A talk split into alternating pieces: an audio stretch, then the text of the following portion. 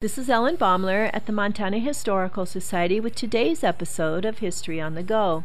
Politician John G. Winant wrote in 1936 that the Great Depression made Americans aware that there were no more frontiers.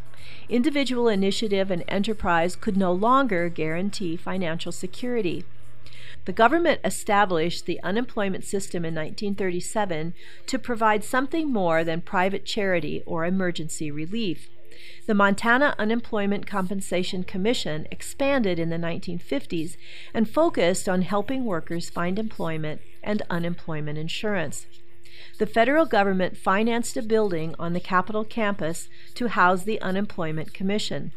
Built in 1961 at Roberts and Lockey, Billings architect Louis Evans Jr. used structural innovations and engineering advances. For example, Corrugated vertical aluminum louvers on the south wall move with the sun to reduce heat gain, a concept highly advanced for the 1960s. The building boasted the nation's largest clear span structural floor with no interior supporting columns. In the lobby, a colorful six foot mosaic by Billings artist Robert C. Morrison represents the state's most common trades of miner, carpenter, and farmer.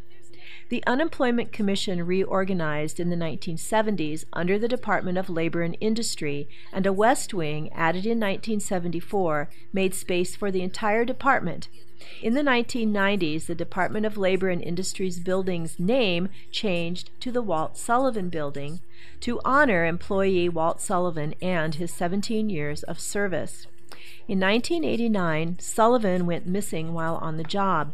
He was found shot to death in his car at the bottom of a ravine near Shelby.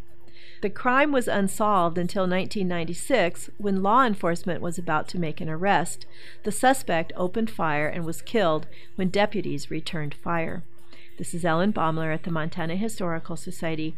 Visit us, become a member, and show your love for Montana's heritage.